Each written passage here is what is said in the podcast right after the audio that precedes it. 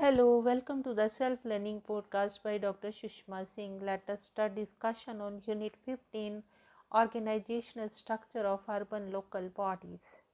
And we discuss the topic Municipal Finance in the wake of the 74th Amendment. Both 73rd and 74th Constitutional Amendment Act provide for State Finance Commission to recommend financial resources devolution to the urban as well as rural bodies.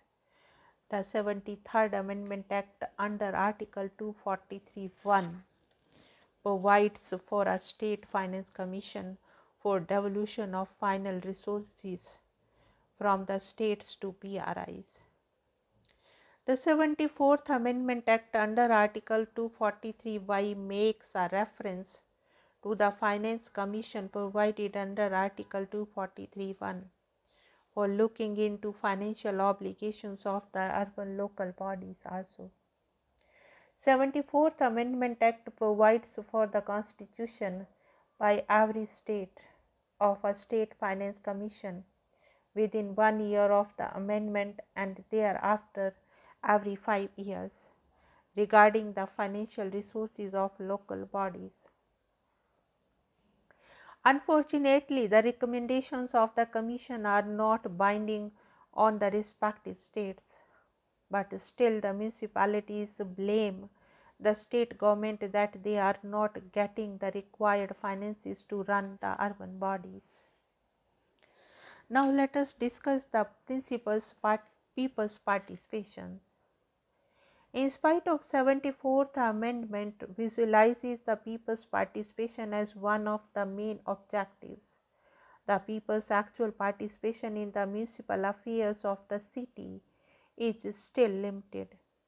Major cause of this attitude is that people look towards the municipal bodies with inherent suspicion and take it for granted that their problems and grievances will not be taken care of.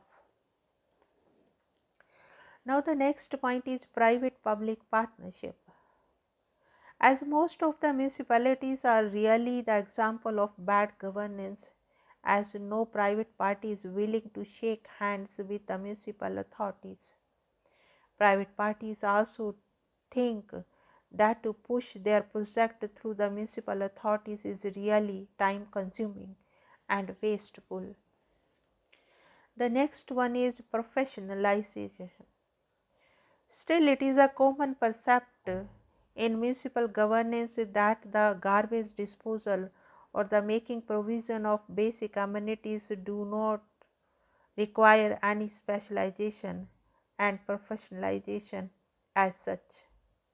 In this way, the municipal authorities were able to change the mindset of people from regulatory to developmental psychology, which has further supported the professionalism. The next one is political support. It has been the general experience that whenever large scale reforms are carried out, it leads to lot of resistance resistance comes from two quarters. First, from the side of the employees who do not want to bend their working styles and take the shelter of the politician. Second, resistance comes from the people who have vested interest and have even the backing of the politician. Now, let us conclude the unit.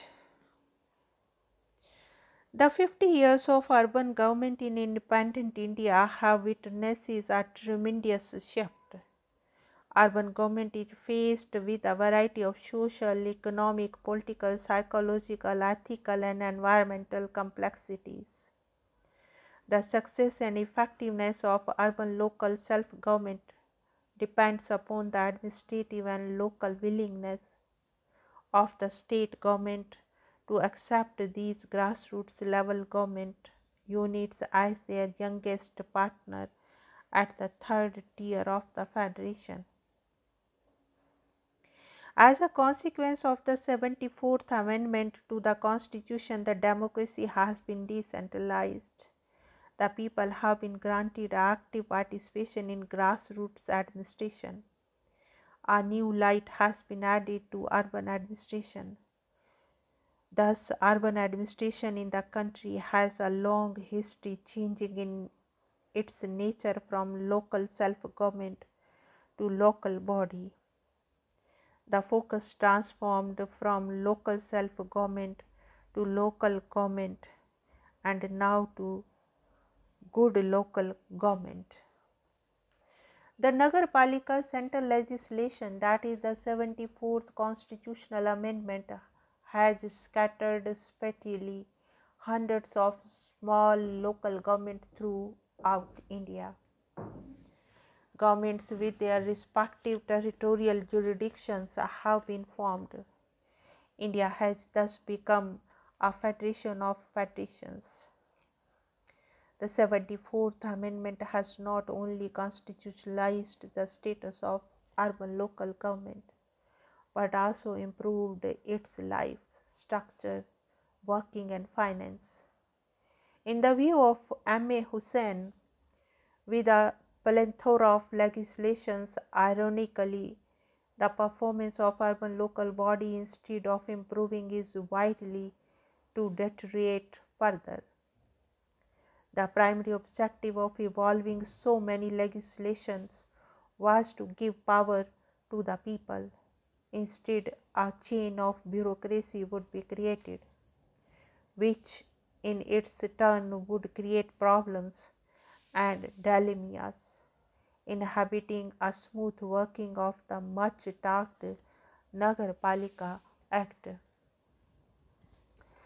Now let us wind up the session and we have come to the end of the unit. Thank you very much for engaging yourself with the self learning podcast.